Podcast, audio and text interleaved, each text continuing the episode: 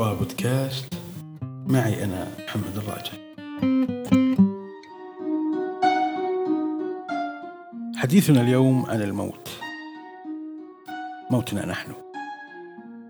وعن فائدته العظيمة في جعلنا نتمعن في حياتنا بشكل أعمق. هنالك الكثير من الأمور التي نحتاج أن نعالجها. نقوم بطريقة ما بتنحيتها جانبا لأننا خائفون. خائفون من الفشل. خائفون من أن ننفرد بمشاعرنا. خائفون من إخراج إناس معينين من حياتنا. خائفون من مصارحة شركاء حياتنا بحقيقتنا ومن نكون حقا. خائفون من أخذ أحلامنا بجدية. بسبب هذا الخوف نحن نؤجل الحياة التي نؤمن بداخلنا. أننا يجب أن نعيشها.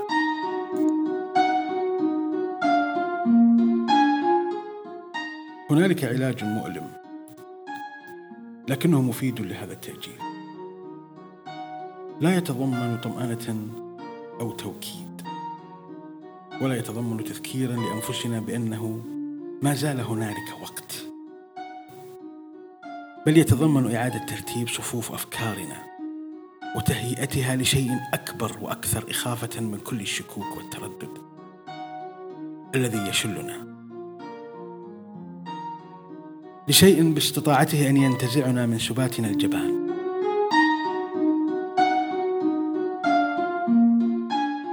علينا أن لا تكون فكرة موتنا سببا في جعلنا نلجأ للأمان أو اليأس من حياتنا.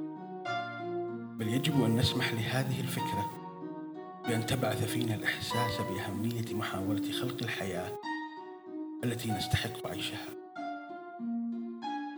ولن نتمكن من تحقيق أي شيء إن لم نسمح لشعورنا بالخوف من الموت.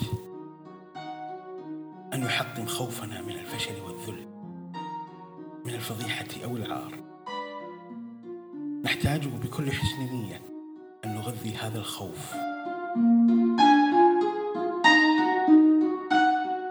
تخيل أنك ذو أربعة وثلاثون عاما وستعيش في أفضل الأحوال حتى التسعين. كم شتاء بقي لتعيشه؟ تروع روحك عند كل ناصية.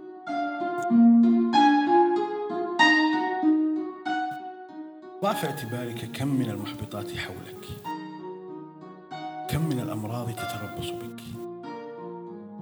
كم من الآلام التي تسن خناجرها لتدمي قلبك؟ تحدث مع من هم في عمر الخامسة والخمسون.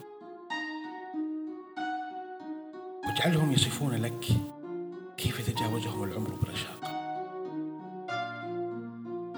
غذي خوفك. لا باسم اليأس بل باسم الشجاعة المتأصلة داخل. في قديم الزمان كان بعض الخلق يسرقون جمجمة ويضعونها في رحالهم لتبقي تركيز أذهانهم. قد يكون ذلك غريبا بعض الشيء هذه الأيام. اجعل هذا الخوف هو الجمجمة.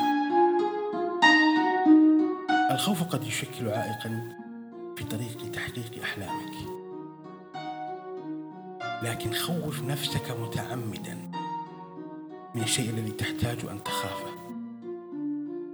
وبذلك ستحرر ذهنيتك من كل العوائق التي تمنعك من تحقيق كل حلم تحتاج تحقيقه.